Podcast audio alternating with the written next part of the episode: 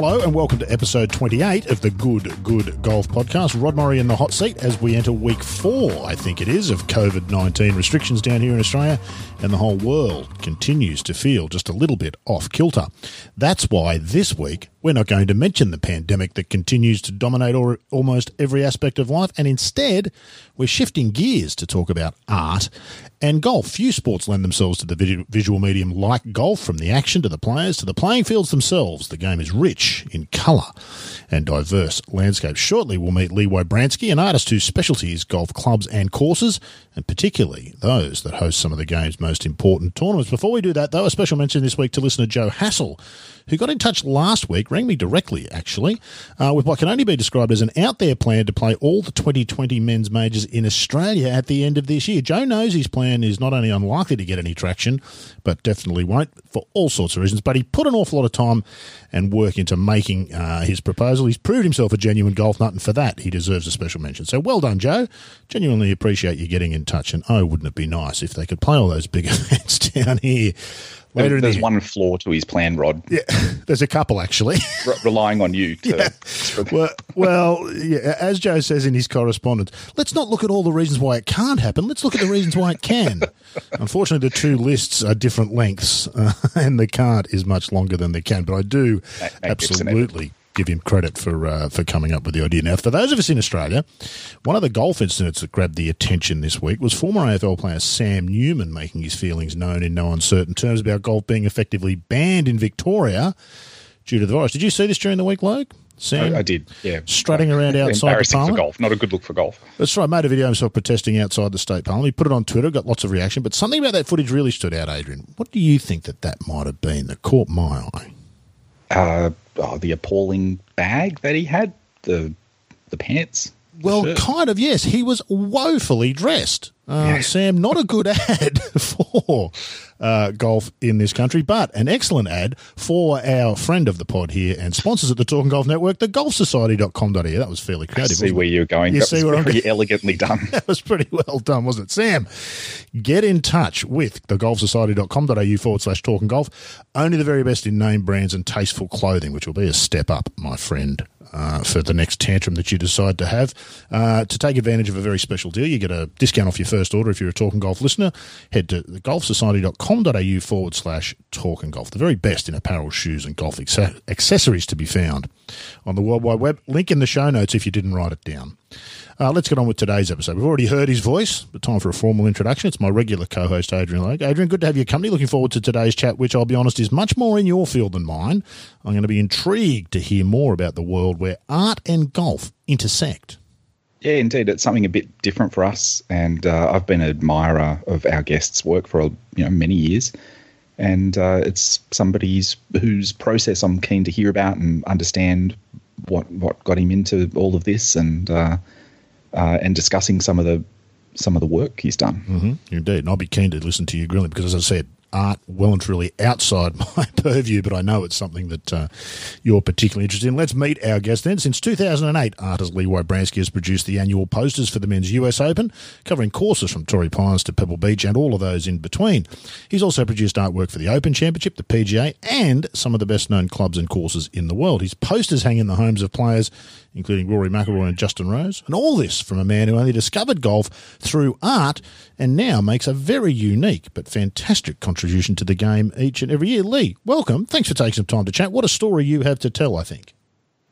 Well, thank you. It's a pleasure to speak with you gentlemen today. I really appreciate uh, the opportunity. No, we appreciate you taking the time. As I, I, sort of said there, Lee, I'm not so good on the art stuff. I can't draw a stick man and have it recognisable. I hear that a lot. Yeah, I'm sure. I'm sure you do, particularly when the work you do is as good as, as it is. How did you come to golf through art? That is a bizarre way to take up the game. There's a fantastic podcast called Golf Origin Stories, which I've been listening to. Yours would be a brilliant one, but but spoil it for them by telling us how that happened. well, I don't know how interesting it is, but uh, I went to art school for university. I got out of school and and kind of stumbled into an opportunity doing uh, black and white uh, very traditional architectural rendering type drawings of private estates and small institutions on the main line outside of Philadelphia, where I'm from. And uh, I did that for a couple of years, and uh, it kind of woke up an entrepreneurial aspect of uh, of myself that I wasn't aware of before that. And uh, I had a partner at the time, and we began to present my portfolio uh, for sort of the private sector to some of the finest clubs in the New York Mets section.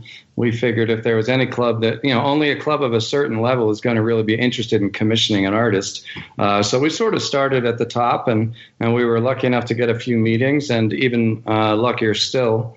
Uh, my first commission uh, was a clubhouse drawing for the famous clubhouse at, uh, at Winged-Foot Golf Club. Wow. Uh, so that was really the slightly circuitous route that led me from you know art art student to uh, you know to golf artist. Winged-Foot, as you could imagine, opened a few doors, and within that first year, I had done uh, probably a half a dozen uh, drawings and, and print reproductions uh, around the game, mostly in the Northeast.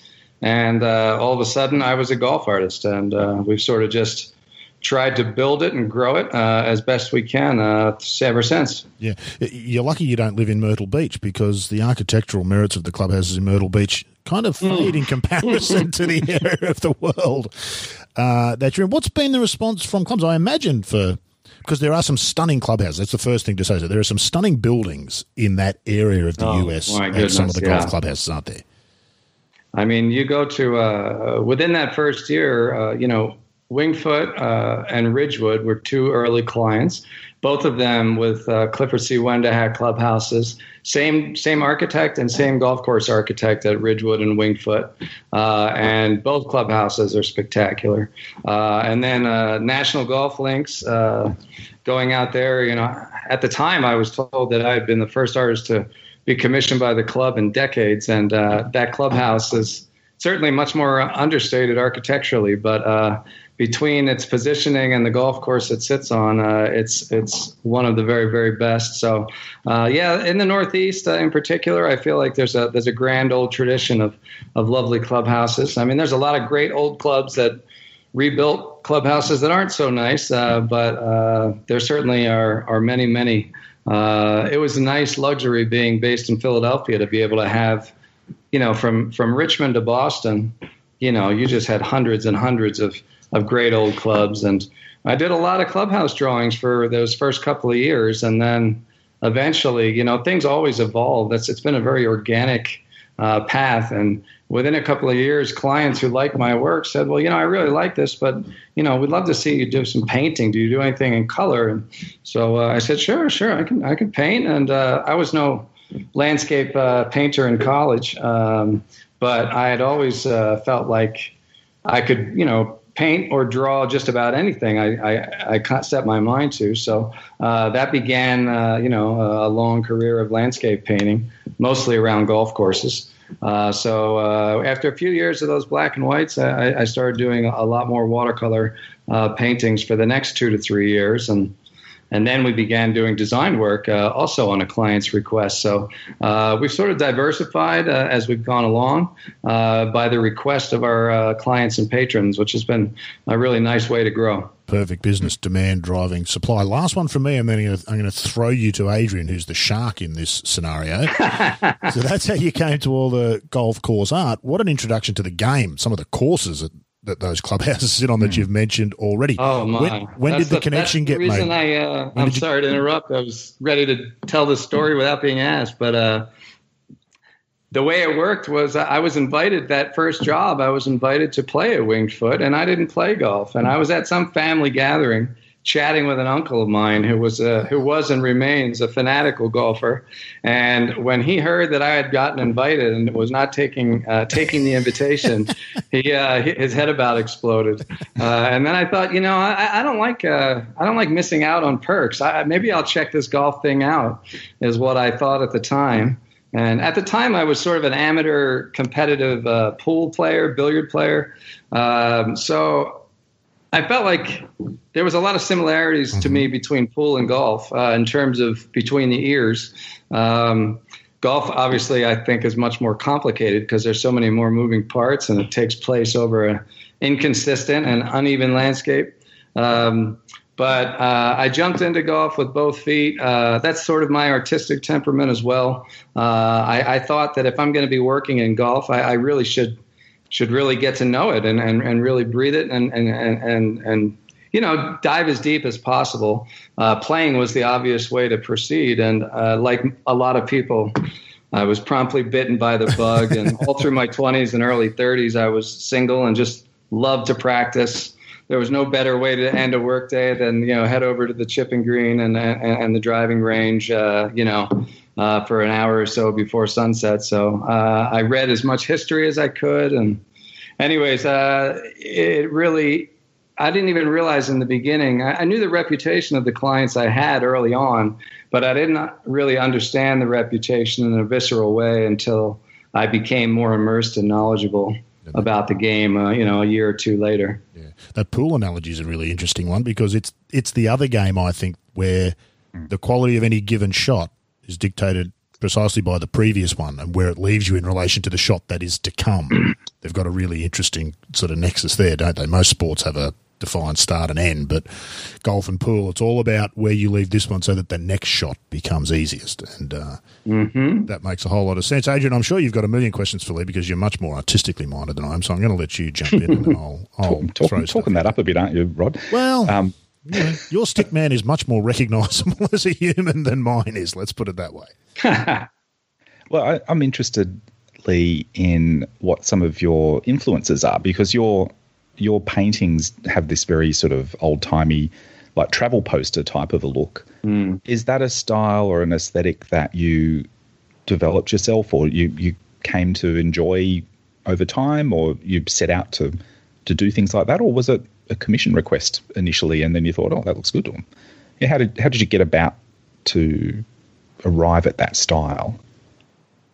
Um, when I began to do posters, uh, you know, the typical way that I work, especially as I mentioned, you know, I, have kind of taken on new endeavors, uh, all aesthetically related. But you know, designing logos on a computer is a very different animal than uh, painting a picture in watercolor on paper.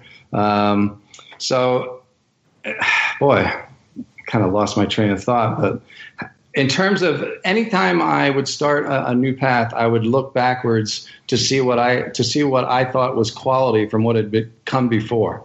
And with posters specifically, uh, I just felt like all the posters you've seen for the last few you know decades, really, almost since the '80s, uh, have been photo based and then digital photo and very mechanical and sort of a little bit generic, uh, lacking soul, in my opinion. Uh, and, and, I really felt like it was kind of the, the the art of the poster was a bit of a lost art, so to speak. You know, a lot of the posters, even within golf, that I was seeing when I was first coming on the scene, they looked more like what you would you know call a limited edition print format. It was a, a big landscape image. Uh, with a little, uh, you know, a couple of lines of, of text in the footer and, and maybe a logo. And uh, you know, in my mind, that's that's that's a landscape with some type under it. It's not a poster. You know, poster is visual communications, and and I look back through the decades, and and I can find examples of posters that inspire me. You know, from probably 1900 to to 1976, uh, from all different countries. Uh, I, I, think that they were much more imaginative, um, much bolder, much clearer, uh, often, not always. Um, but I, I, just thought that there were certain fundamental principles that these great old posters employed that newer posters sort of lacked. Uh, so I just began to sort of inform myself in this manner. I was never really interested in trying to create something that looked vintage. I just, you know, I, I sort of throw all of my key inspirations into a bit of a sausage grinder and then hopefully what comes out is something that is Lee Wybranski and not you know just uh, you know an artist seeking to sort of repeat something that's done done before. Um, that said, uh, meandering around a little, uh, my first few posters stylistically were very diverse. Um, some were more contemporary looking than others. They were all hand rendered, but some were a little cleaner and more contemporary. Some were a little bit more throwback looking.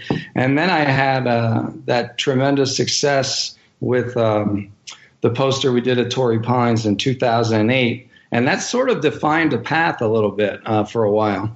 Um, and so that's sort of been the, the, the, heading I've been sailing, so to speak, uh, for, for a little while.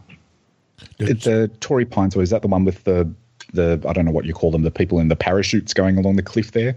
Yeah, the paraglider, uh, paraglider. off there in the distance. I, just, I thought that was too whimsical uh, uh, an element, honestly.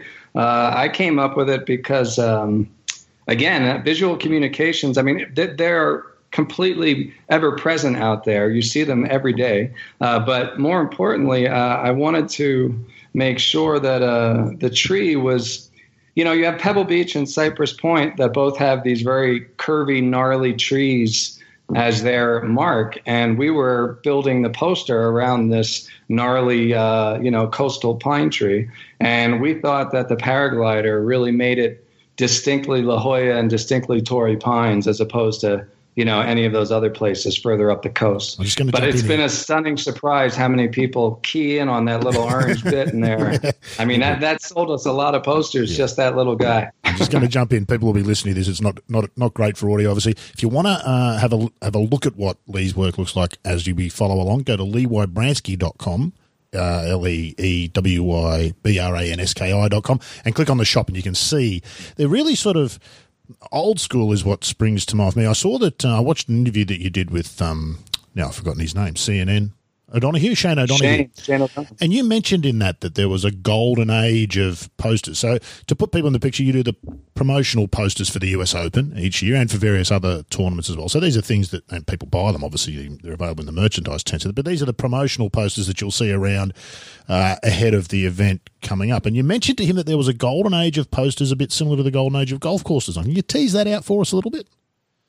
Yeah, of course. Uh, I mean, it coincides, oddly enough, but the 20s and the 30s uh, were just the height of poster design uh, in Europe and in America.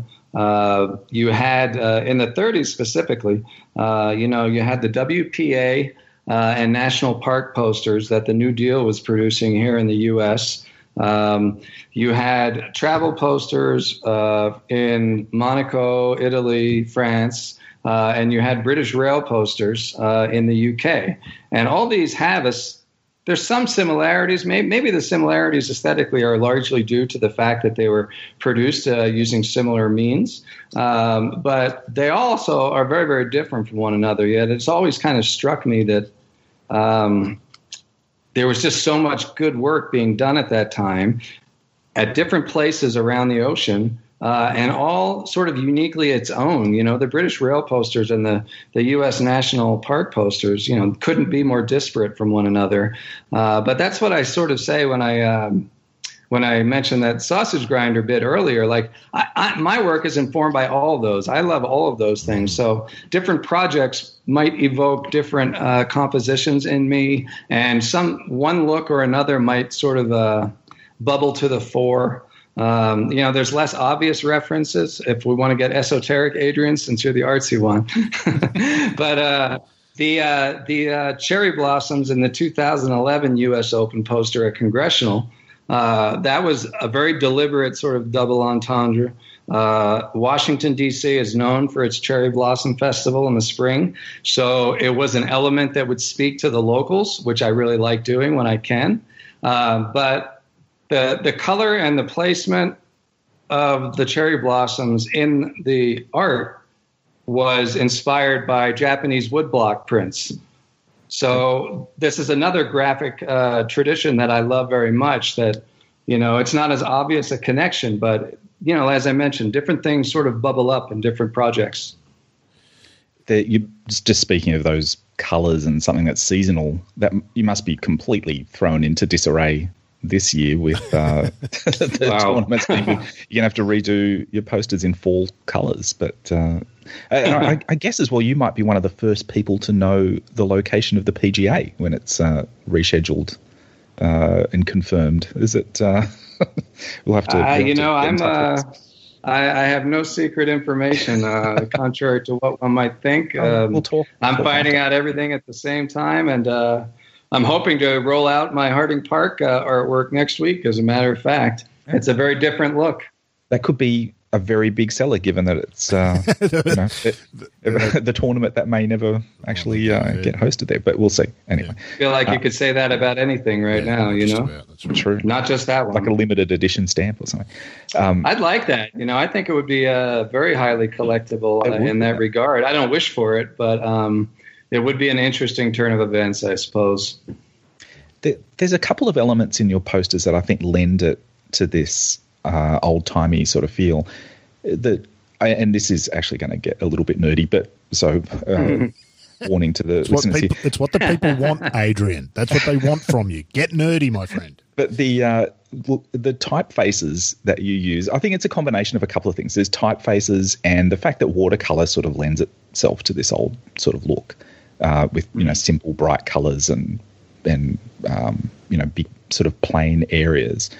Um, but those type, do you put a lot of research into picking the type that you're going to paint on those posters? And because it is such a dominant feature of of these pieces, where, uh, as you say, it's not like you know the the landscape piece where it's just a tiny bit of writing down the bottom.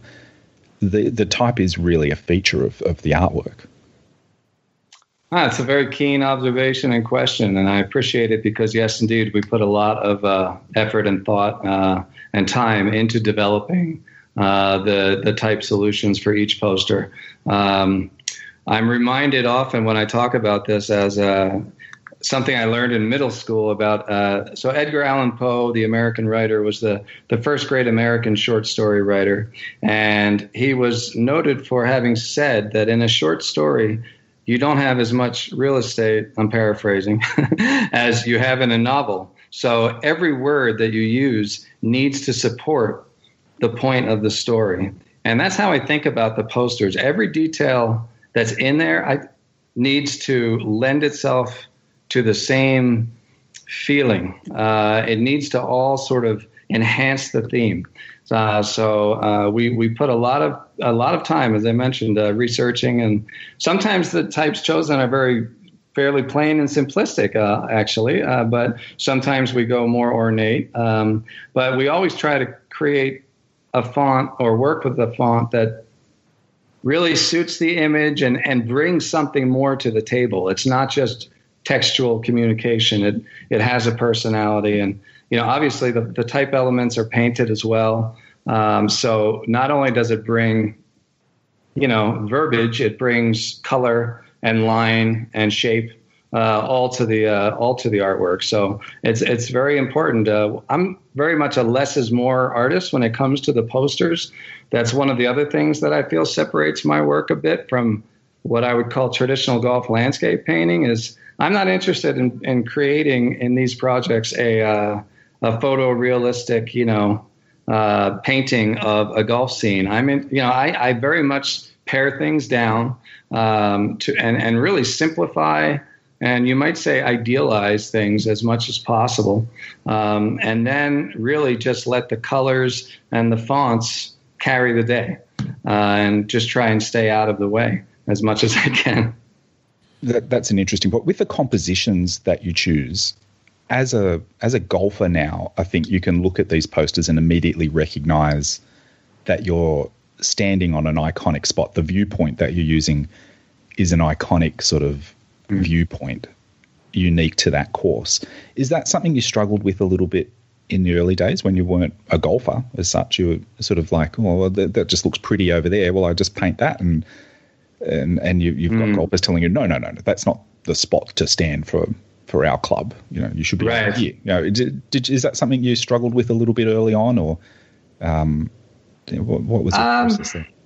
There, there, there was something to it uh, as I got to learn things, but it wasn't so much of a struggle as uh, from the very beginning. You know, at the end of the day, I'm a I'm an artist and I'm there to make a good image.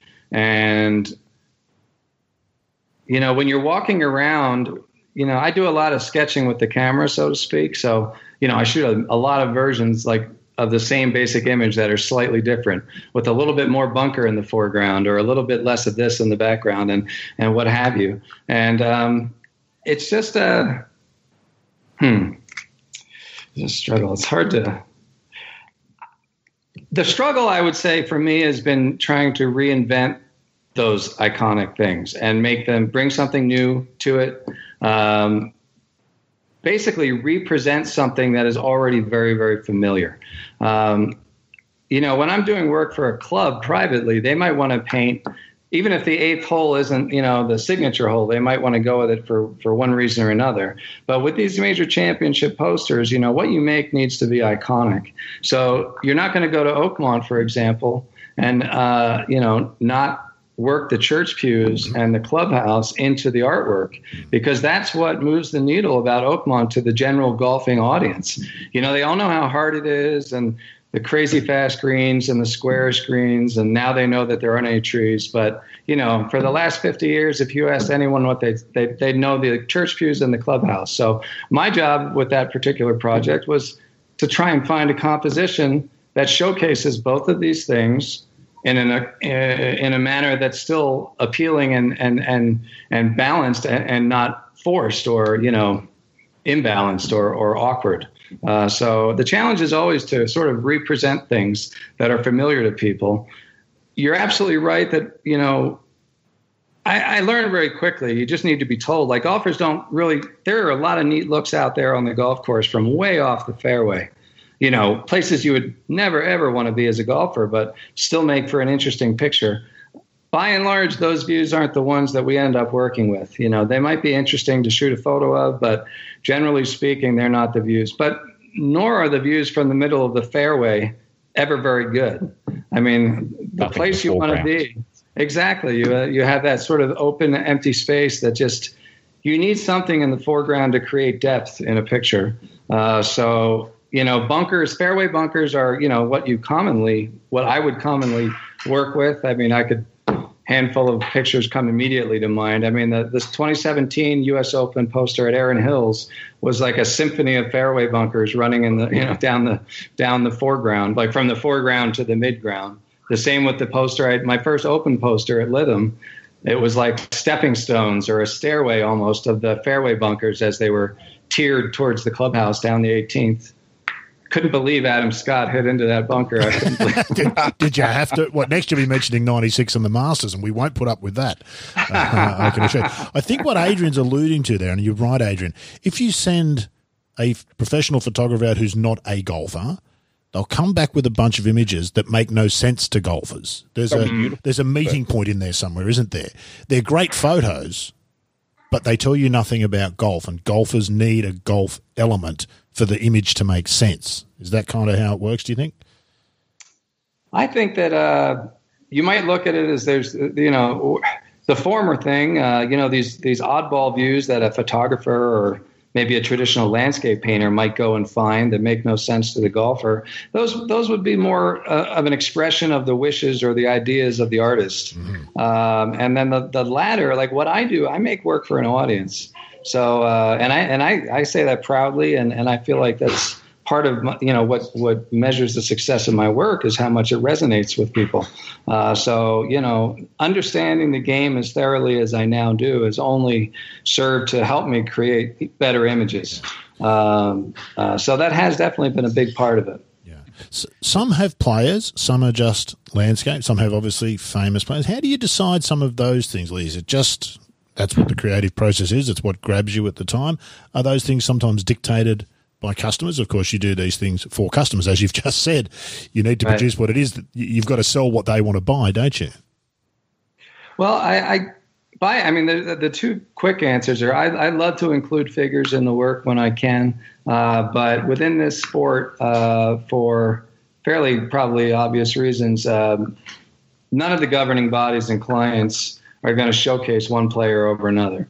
Um, so that's really the that's that's generally speaking the main reason that you don't see a lot of uh, golfers in the foreground uh, in the picture. Certainly, why you never see recognizable uh, golfers. Uh, I I'm actually more of a figurative artist by bent, meaning that's I, I, was a figurative artist uh, in my younger years, and that was what my you know early inclination was. So it's something that always attracts me uh, to work uh, the, the golfers into the picture, and I do it when when it's possible. Generally, when it is possible, they're they're made uh, unrecognizable uh, in some way or another.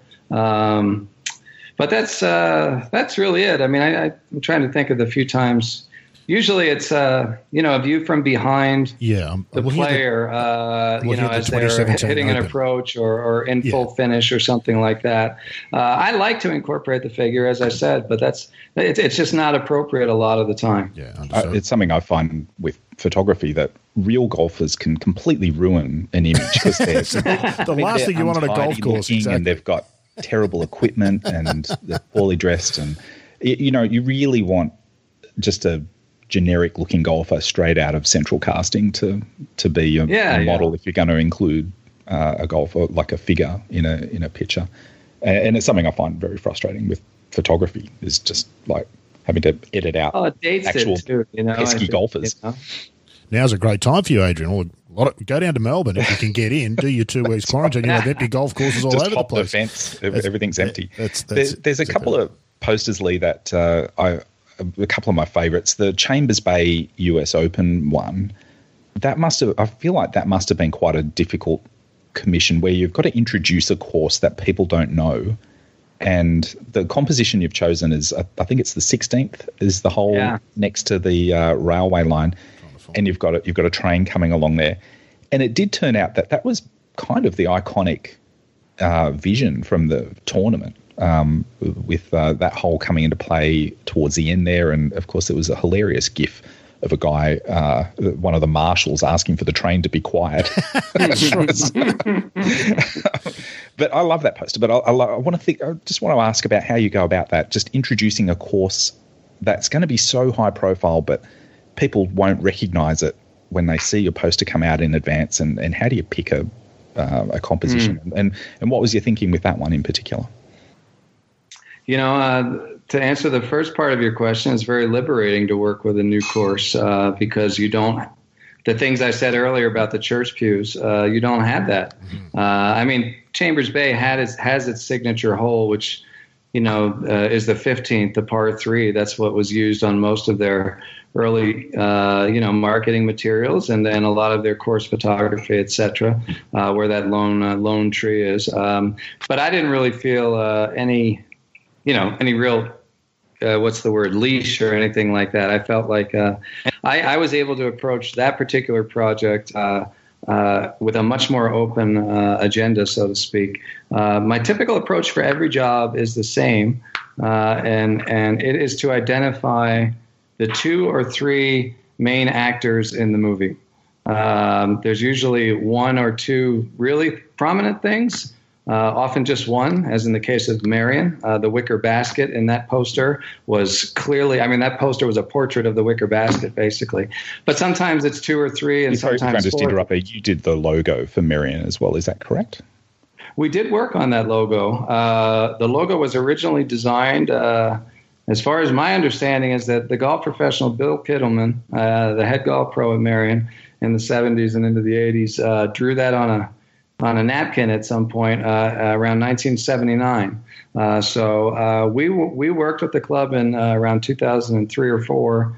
Uh, doing what we call a logo renovation program, which is where a lot of great clubs have great marks, uh, but they exist in many, many different iterations and slightly different colors, slightly different sizes. So, what we specialize in on that side of the industry is helping clubs bring their logo and branding materials up to date technologically and helping to standardize them in terms of ink colors, thread colors, sizes, and, and typefaces so that you can basically help a club build consistency into both their their branding, their club identity system, as well as their retail materials. Uh, and you know, consistency is the cornerstone of good branding, as you know, just about everybody knows. So uh, that's the work we did there. It was uh, it was very much enhancement and updating uh, of what was already you know established and fantastic. I thought, I thought I'd give you the, the, opportunity to brag about that one. I appreciate it. I'm always happy to talk about that one. Give, give us a rundown, Lee, of, of what, what you. So we know you do the US Open poster each year, and we know that clubs can commission you privately if they want lands, or course or or uh, clubhouse artwork done. What are your regular? I see you've done a lot of the opens. Is that an every year gig, or is it only a sometimes gig? And then where do people see these posters in the lead up to the event? Are they on billboards or in magazines and newspapers, or are they on telephone poles around Right. the geographic area where the course is. You know, And surprisingly, none of those places, to my chagrin, uh, I would love them to be utilized more in promotion and marketing, but really, they live and breathe uh, mostly as a retail product. In the Uh, there's some they'll that. exceptions to that. They, you know, they are sometimes worked into on-site signage and such. Uh, but but uh, I, I've always wished uh, that they would be used uh, in print and advertising. Uh, I've I've urged that. We've done some smaller events over the years where we, we where the work has been more bro- broadly used uh, in their uh, in their marketing materials for amateur events. Uh, we did that for the Western Amateur a few times, um, but by and large, uh, mostly they see them uh, in the merchandise pavilions at the at the event uh, and online. Um, there's not they're not broadly distributed really. Uh, they're very much uh, a special item for the event. They can you know they can be purchased at, at, the, at the governing bodies' websites. They can be purchased at our website and online. Perhaps and uh, that's about it. So it's a you know fairly. Uh, it's big and small at the same time. You know, uh, a big U.S. Open, you'll see a, a couple of hundred thousand people there through a week. Um, but you know, I wouldn't mind having these posters uh, be seen on billboards. That would certainly satisfy my artistic vanity. Well, there's a. We'll come back to the, some of the events and the the ones that you do each year, but there's a real warmth to them as a promotional material, isn't there, Adrian? I- in some ways, I'm not surprised that someone like the USGA doesn't use the artwork more widely because, of course, it would I imagine is a fantastic seller on site. If I went to a US Open. Hmm. I would want one of these posters. It's a fantastic memento, isn't it? And if you've seen it in magazines and everywhere else, it, it loses some of that specialty. But there's a wonderful warmth, isn't there, to these posters as opposed to a lot of promotion you see these days, which, oh, not surprising, is digital photography. Yeah, well, again, I think it gets back to the inspiration for them. Those old travel posters, for example, were very aspirational. Um, like, there's one I really enjoy. Uh, there's an old like North Berwick was was a like a summer vacation place, I think, for a lot of people in Scotland. And uh, there's a beautiful old, or I think there's several actually North Berwick posters advertising golf in North Berwick, like come up here and play golf with with beautifully drawn figures and uh, great colours, and it's it, there's this very aspirational feel to it. It's it's an idealized depiction of the subject where, uh, and I think Lee was alluding to this before, where eh, all the unnecessary elements are removed and it's all cleaned up and beautiful and idealized, and it, it does it does create this feel of like, oh yeah, I just want to step into that, and uh, and I, I think that's that's what I see with a lot of Lee's work is is that um, cleaned up look where you know there, there might be trees that are actually there in in real life, but you've you've removed them for the composition, and um, it, it creates a look which is It's very- your it's your famous course photo, Adrian, with ten Yeah, things taken out to 10 things. improve the overall I've image. got this which is- theory, Lee. You could just point a camera at any direction at most suburban golf courses, and if you remove ten to twenty things from the from the photo, it, it'll be better golf. Yeah, yeah. and, and I'm not trees and things, just you know, just course It's just furniture. gardens and course furniture, exactly. uh, Fountains. fixtures and whatnot. Yeah. I see. concrete paths and all those sorts of uh, outstanding stuff. Uh, uh, I asked, you, I asked you there, Lee, sorry, who you'd worked for. and I'll get your thoughts on some of your favourites, your, your own personal favourites and what you enjoy the most. But uh, run us through what you sort of do each year. I'm just having a look on the shop page here. There's all sorts of tournaments make use of your services in the US in particular. Uh, are they a regular thing or is it a year by year? Sometimes they do. Well, yeah, we've had a we've had a good run. I've been working for the you know most of the major championships uh, for a number of years, and the Ryder Cup. This will be my third Ryder Cup uh, poster coming up. So uh, I've been very fortunate to to carve out uh, a really collectible niche in golf, and, and um, it's been an interesting challenge to make sure that the work, you know. Uh, I always uh, try. I, I try to give the open. I try and give all my clients a, a, a look that's theirs, so to speak, uh, and not have it all. I mean, obviously, I think you can recognize my work quickly, uh, whether it's for the Open or the U.S. Open. Uh, but I make efforts to, you know, my Open work is much more an homage to the UK graphic tradition, uh, very deliberately, um, in order to give it its own feel um, and, and and so it's it's very uh, much part of my job. I feel to to try and create something that's different uh, from one client to the next. But within golf, uh, we're, we're, well situated. Uh, we did the AT&T Pro Am for the first time this year, which was a thrill.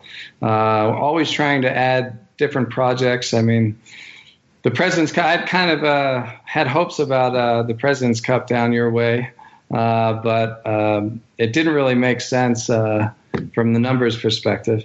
I just can't wait for an opportunity to get down to Australia for for work. Uh, it, I have this sort of professional pride where certain places I really want to go, I won't go until work brings me there. So hopefully that'll happen soon because the years are going by.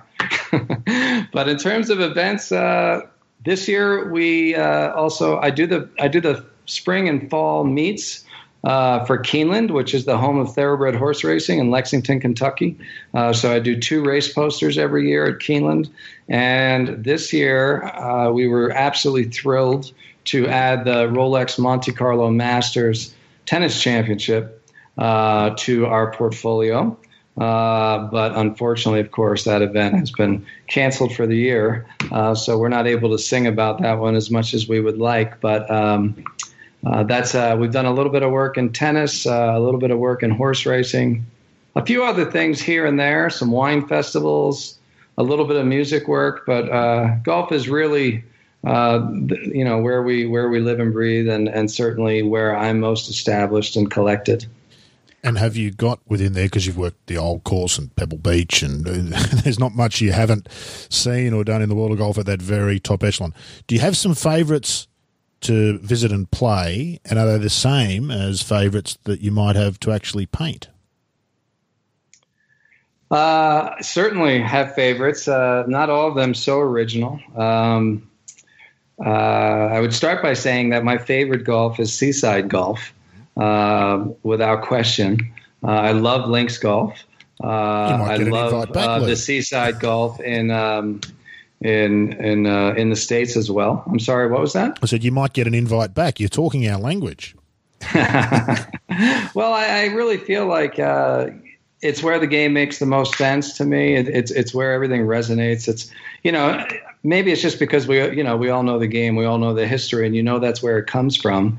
Uh, but uh, to me, uh, that's where it feels the most natural and elemental.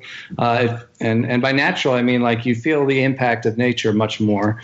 Um, you know, the wind, the, the sea, everything. Uh, I don't mean to wax on in cliche, but I really do. Uh, that, that's my favorite. And and stateside, I mean. Fishers Island, uh, is one of my very very favorite places to play. Uh, I love a lot of the old courses that haven't been uh, you know improved quote unquote over the years. Uh, nowadays, a lot of them are being restored. So even if they were mucked up with, uh, you know, a lot of them are going back to you know to their great roots. Um, so I, I'm a big fan of this minimalist movement that's been going on for the last ten or twenty years architecturally. Uh, you know, maybe starting with Bandon and and Sand Valley and you know Tom, you know all the stuff that we all know about. I, that's that's my kind of stuff for sure. Um, I'm really easily satisfied. I mean, there's dream places I haven't played for sure, uh, but um, uh, as long as a course has you know personality and interest uh, and hopefully aesthetics, uh, you know, I'm happy. Um, but if I uh, if I could choose, you know, Cypress Point. Um, I play Fishers again. North Berwick is top five for me. I just love love that place. Haven't played it enough, um, and I am very very keen to come your way. I've just not not been. I mean, I'm a, a big fan of that whole naturalist you know movement. I feel like sort of started. Or maybe was best embodied in Mackenzie's work, and uh, you know the Sandbelt work. I feel like is by reputation considered master, you know, among his best, like Picasso's Blue Period or something, you know, just this amazing suite. Uh, so I, am eager to expose myself to that, and I've never been yet, so uh, I, I, can't comment on those, unfortunately. But I hope to be able to soon. Well, Mackenzie himself never really came and saw it at the end either. so well, most of his great work, but he he uh, never saw much of it built. Is that right? No, yeah, that's no, that's right. right. Yeah. Well, Augusta uh, National, they never paid him. He couldn't afford to go there, so he never saw that. He never saw Royal yeah. Melbourne. In fact, he barely we, we talked about it in his book Spirit of St Andrews. He barely mentioned Royal Melbourne. I think it was three like paragraphs. one paragraph, Yeah, or if that. Oh, it was or- one sentence, mate. Yeah, one But, sentence about Royal Melbourne because you know he'd never see. I think they'd send him some pictures, and Cypress Point I don't think he ever saw uh, completed either. Yeah. Did- Speak, speaking of Mackenzie, though, that he is famous, of course, one of his greatest artworks, and I, I think one of the greatest artworks ever produced in golf is his map of the old course. Oh, yeah, it's great. And uh, that was done around 19, early 20s, I think, and took him months or years, I believe. Uh, It was it was a, a labor of love, uh, and I think he spent a lot of time in that area around that time. Uh, you yourself have done a course guide for the old course. Tell us a little bit about that because there's an accuracy that's demanded of a project like that, which I find it must be. Uh, well, how do you go about it? Like, there, there's all sorts of technology you must have to use, and um, it's it's less less opportunity to express and like artistic expression. Although I'm sure you work out a way to to get that in the theming of the of the course guide. Can can you talk a little bit about that in particular, the old course, and, and the opportunity you had to do that? Oh, gladly. I, uh, you know, uh, considering how much I'd educated myself uh, in the game, I I love that. Uh, who who who famously said that you couldn't consider yourself. This was an American speaking, an American tour player saying you couldn't consider yourself a great golfer until you won the Open, and I kind of felt like much the same. I couldn't, you know. It just felt imperative to try and do work uh, for St. Andrews in that in that manner. I mean, that was talk about you know your your grandest professional aspiration. Uh, so t- to not only do do work for St Andrews, but to have it be a hand painted course guide of the old course, where you get to you know really study where it all began, and you know obviously there have been many many many changes over the years, but I really feel in that instance, I, I, I, there's there remains a, a, a, responsibility. I feel to deliver aesthetically, uh, and I, that book is probably our masterpiece in terms of the course guides that we've done. Uh, the art just came out very very well. I'm so pleased with how the art came out, but there's an equal, if not more important, responsibility uh, to be accurate for the golfer uh, for obvious reasons. So uh, you know, I, I can say this uh, because it, we don't use like lasering or anything like that when it comes to the major um, movement in the fairways and, and, and the green sites. Um, I literally, we, we grid it out and then I would walk out there and I would make uh, in the field pencil drawn sketches about humps and hollows and, and knolls and bunkers and you know swales that run this way and that way. And then when I'm doing the green surrounds, I would do the same thing you see in the all the other guys with the little arrows. And I would go out there myself and, and literally do all that work by hand. Uh, the main features of the fairways, like tee to green, those features could be more impressionistic, you might say. Not the bunkers or the bunker placement, but you know whether uh, a big hump was exactly the most precise shape is not the most important thing if it's on the left side of the rough, you know. So you you know those areas were, were areas that could be a little bit more impressionistic, but the green the greens and the green surrounds, you know, I would be as accurate as I can with my notations, and then we submitted all those uh, notes to to John Grant, the uh, the director of golf operations, I believe is his title for the for the Links Trust there, and and we get you know professional confirmation on on all of our notes in terms of the movement. Uh, but it's really very much doing 18 intensive portraits. Uh, and if you love golf as much as I do, I mean, it's it was a joy, uh, just a really uh, just a fantastic experience, and that's one that uh, you know, it's just you couldn't be more proud than we are of a job like that. Is there a version of all of the holes all sort of joined together in one big map that you've that you did for that or or for any of those there's a, the centerfold incorporates the layout but you know it, it's greatly simplified you know because it needs to be in order to be able to be readable on a passport sized yardage book centerfold uh, so I don't know. I, the one thing I've never done is printed all the holes side by side in some way. Is that what you meant, or did yeah, you mean yeah, like something like that, together? Yeah, that's yeah, a great join idea. it all together. I've not done. I think Yeah. that would be a. I think people would like that. Great idea.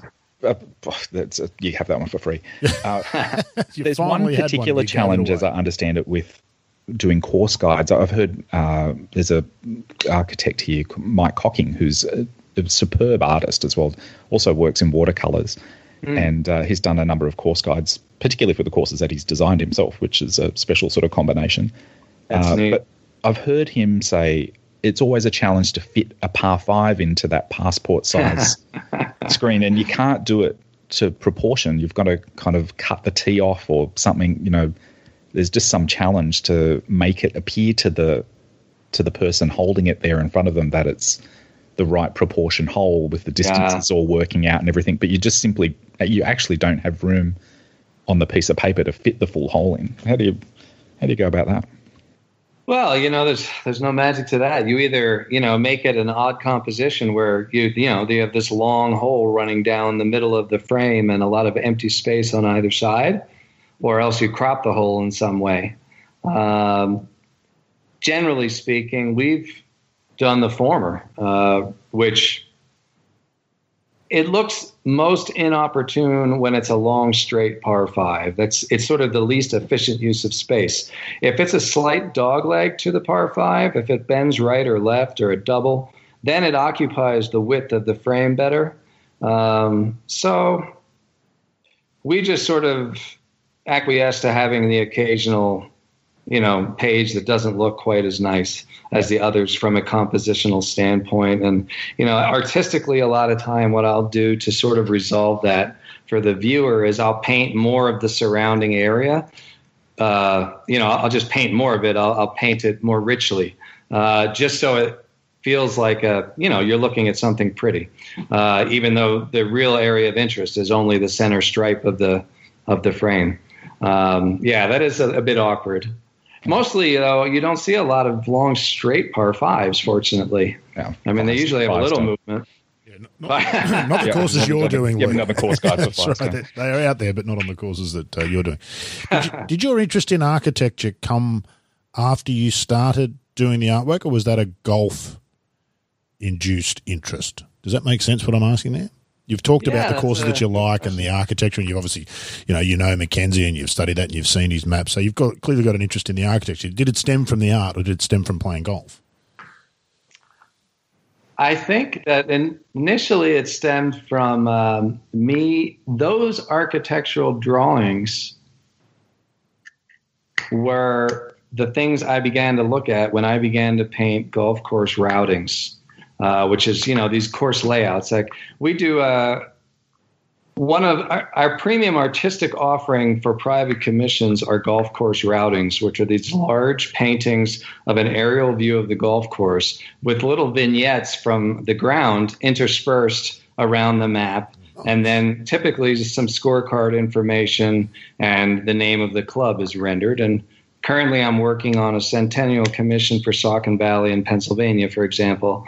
A lot of these projects come around centennials or major anniversaries and such. So I started doing these 20 some years ago. And when I began doing those projects, the work that I began looking at any uh, course map drawings, paintings that I could find to see what was out there and to see what I thought was good and what wasn't good. Uh, you know, again, at the time, most of what you saw were awful 1990s digital graphics on the back of Myrtle Beach scorecards. That was the course map, you know, and I didn't want to make anything that looked like that. So I was looking uh, elsewhere for sort of, you know, a, a, vibe or a feel that I felt resonated. And and what I stumbled into were the great old drawings of Tillinghast and Mackenzie and Ross and I think what is it? What's the Hunter book? Um, the links. The links. The links. Yeah. So that book had I, that was one of my early purchases, and it was purely uh, because of all the artwork because they had all these different architects had drawings in there, and and um, our first yardage book was completely influenced by the Donald Ross drawings, where he would have the aerial view down the center frame of the drawing, and then along the right margin, he would have a contour. Do you have you seen those? Mm-hmm. Yep. And I just thought that that was brilliant. First time I had seen that. So we adopted that when we did our yardage books for Atlantic City Country Club. Uh, so uh, I started looking at the architect's drawings and then started reading a little bit of their writings. and quickly it becomes apparent that you know what I'm doing is art about art. I mean, they're, they're, artists too. I know there's an engineering and a science side, a major component to what they do, but uh, the best ones are are certainly artists with a keen aesthetic sensibility. And I'm going out there and painting. It's like painting, or you know.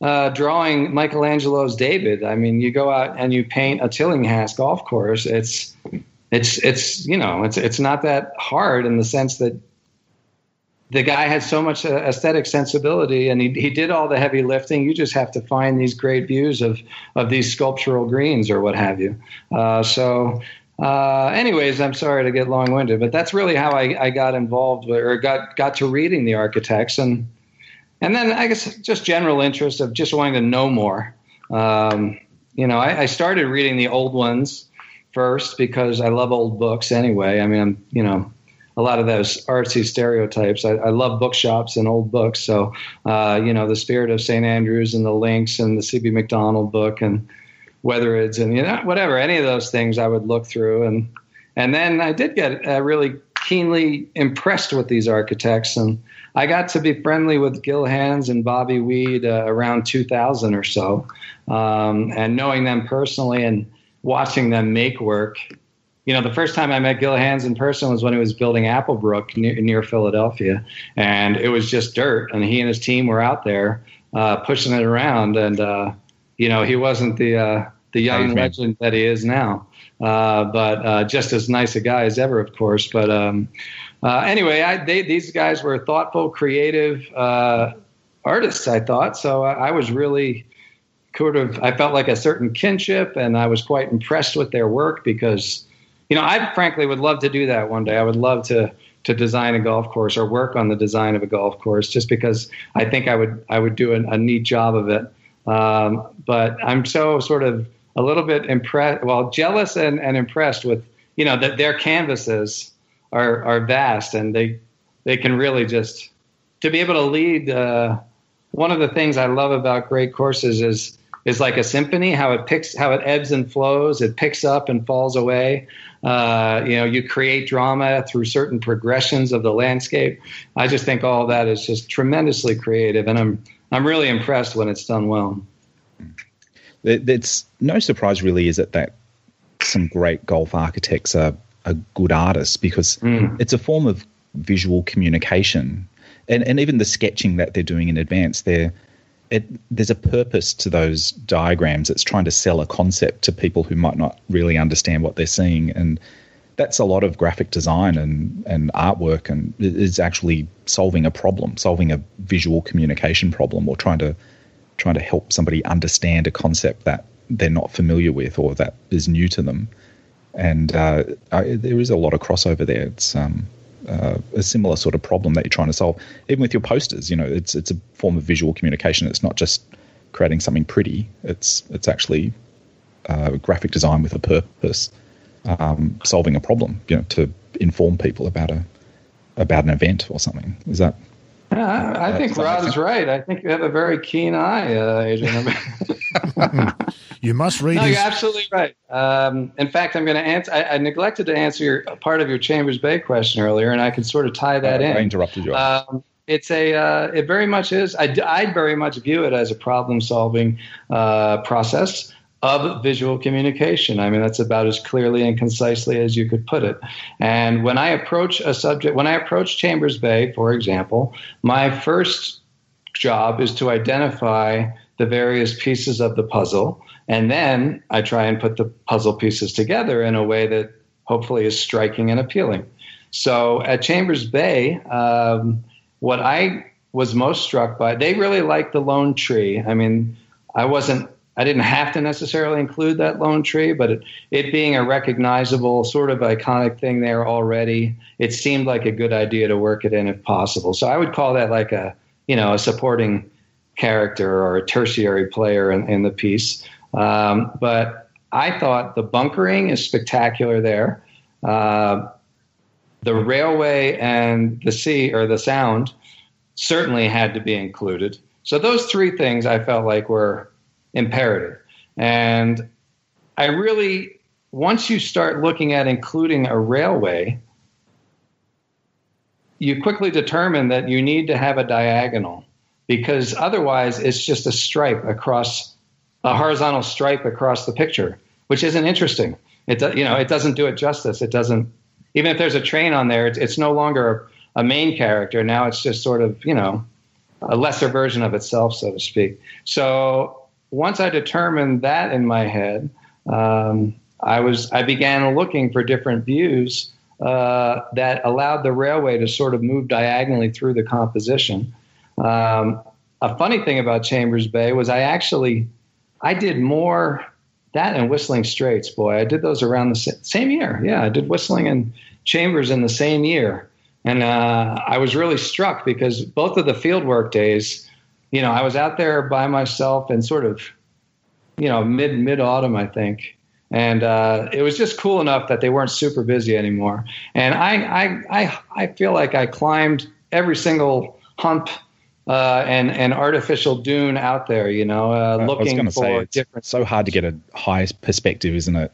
Yeah, that was that's what I discovered on 16 anyway. It was you know, uh, getting behind the green, I realized that there was a very high dune behind the 16th green, and I, I, I, climbed all the way up there, and it kind of was like a little bit of an aha moment.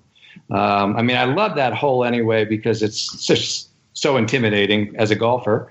Um, but uh, it being right next to the sea and OB all the way up the right side, me hitting it right like most people. Um, but you sit up there with a little bit of elevation, you can look down into the bunkers, which makes them even more dramatic. The elevation lets you see more of the uh, water which is great. Anytime you, I can bring water in, I'll bring water in because it's always a benefit to the picture. And then I did take some artistic license with that one. Now that I think about it, I I moved to the Olymp- Olympic Olympia Olympia. Sorry, my uh, my knowledge is failing me. The I think the Olympic Mountains or Olympia Mountains uh, were just oh. to the left of my frame, so to speak. So I literally just moved the mountains slightly into the picture on the left side because you can't have snow snow-capped mountains, you know, in the background of the U.S. Open and not include them somehow. Mm-hmm. And then I included a bridge that was slightly out of frame on the right, and I moved that into the frame. Um, and a um, bird as well. There must be a bit of a story behind this bird that's there. You know, I think the bird lived in the uh, lived in that tree. In the tree, I think yeah. that, that was the deal. And uh, but you mentioned something along this earlier. I can't remember exactly what it was, Adrian, but it made me think of one of my common uh, platitudes that I say when I'm working the events is uh, when someone comes up to me and says, "You know, you really can't see uh, this from there." And I always say the same thing, you know, never ruin a good story with the facts. Yeah. You know, that's that's that's why I'm grateful to be an artist and not a photographer, um, because I get to do things like that, you know, and uh, I'm always gonna to to make little changes. I mean, you, you can't make anything cartoonish because people don't respond well to that in golf. But you can take certain liberties to to make the picture more iconic, more idealized, more dramatic. And uh, you know, my Olympic poster for 2012, you could actually see the Golden Gate Bridge from where I was when I when I you know shot that photo, that source photo. But it's much much smaller, so we we blow it up to you know, because San Franciscans and everyone loves the Golden Gate Bridge. So give the people what they want a little bit.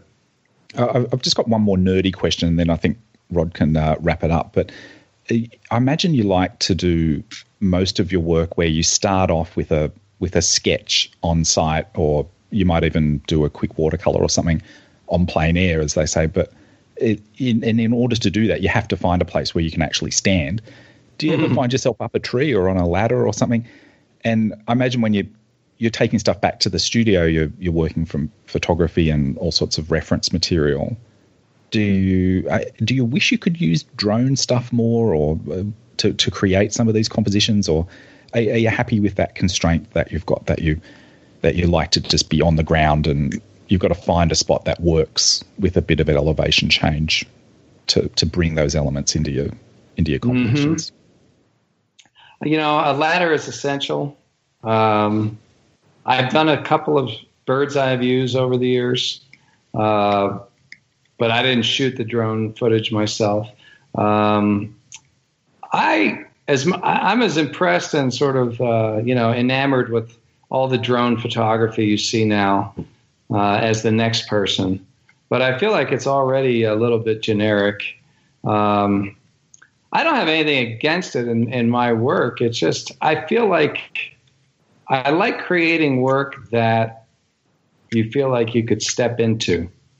And when you start to get views that, you know, aren't that, uh, I somehow that that's that's sort of one of my more subtle uh, intentions with the art is to, is to make you want to be there, is to pull like you know that kind to place you in it a little bit, and and, and so I, I, don't think the drone type of thing speaks to me quite as much uh, as an artist uh, for that reason.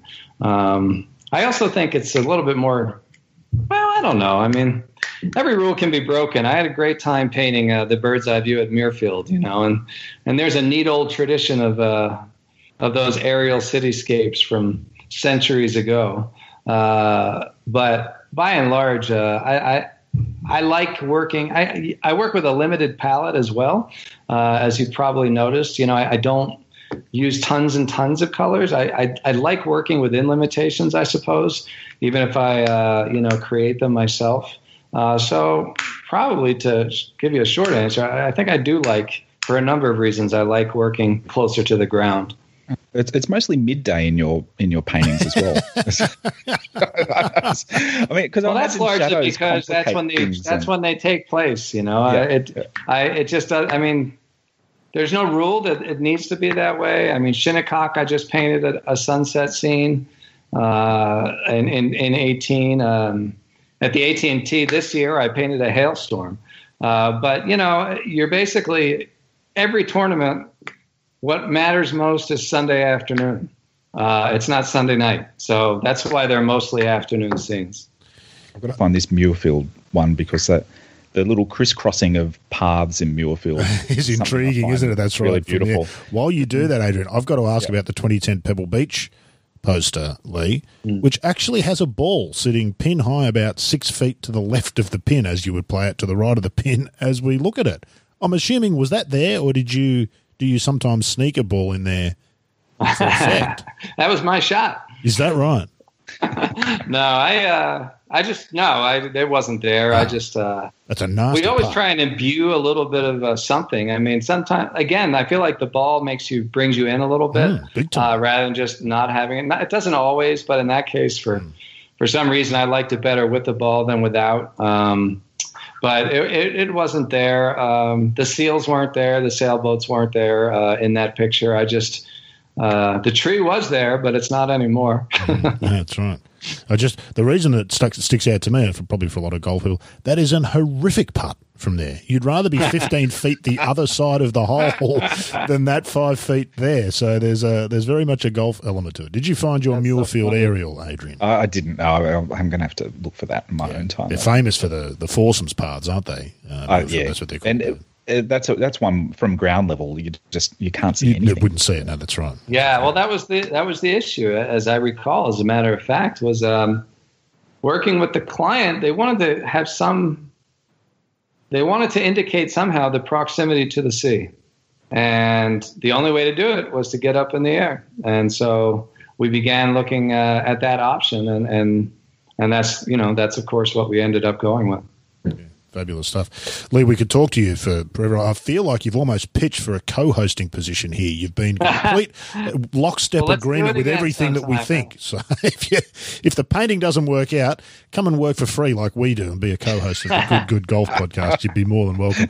It's been. like that's what we're all doing right now. Yeah, well, kind, if you're working at all, that's right. It's uh, You're lucky to be doing so. It's been fantastic to chat to you. What a what a fabulous contribution you make to the world of golf. And I do urge people go and have a look and consider buying uh, some of Lee's artwork. It is fantastic. I would love to have a room with just all of these hanging. I think that would just be amazing. But I'm going to have a look through and I'll see if I can find something in particular that I like. And you must come to Australia, Lee. Um, we've got some. Oh, I'll look you up. Believe me, I will get there. Yeah, and, you. Uh, it shan't be long, but. Uh, I, I, certainly will look you up. We need your view of the Sandbelt in particular, and Barnbougle and King Island, and some of those other places where you would oh. Ah. do, would be amazing to see. A dream come together. Yeah, but there I would go paint. I feel like the more remote the places are, I, I love painting on site. It just it's very difficult to do that. Uh, you know, if it's a busy golf course in high season. Uh, but uh, you know, those places, everything I see, just jaw dropping. So we'll get there one day. Do you do you gentlemen travel to the uh, championships uh, here in the states or to the Open? Uh, no. I don't. I, Adrian does. I've got, I've got, the opportunity to go to the Open sometimes, and I'm yeah, and occasionally get to go to the US, but no prospect of that. it's going to be uh, a while. Hopefully, uh, hopefully, you should make plans to come to the 150th at St Andrews in a couple of years. Yep. And uh, and we can do this again in person. That'd be fantastic. Yep. Thanks for taking the time today, mate. Look forward to seeing you down here one day. It's been a real pleasure, guys. Thank you for the wonderful questions and uh, and the keen conversation. I enjoyed it very much. Thank you. It all was Thanks, fantastic Lee. from this side as well. And Adrian, thank you for bringing your nerdiness to the fore and uh, impressing Lee with just how deep you can dive into the weird and wonderful. That's all right. No, I really enjoyed it. Lee's somebody I've wanted to speak to for a long time, and uh, it was uh, really fascinating to get a bit of insight into how he goes about his work. Indeed, it was, and even I've learned something, so that's nice because I didn't know a lot of the stuff that uh, you guys talked about. So that was wonderful stuff. That's episode 28 of the Good Good Golf Podcast done and dusted. We will, of course, be back to do it all again next week with episode 29 here on the Good Good Golf Podcast.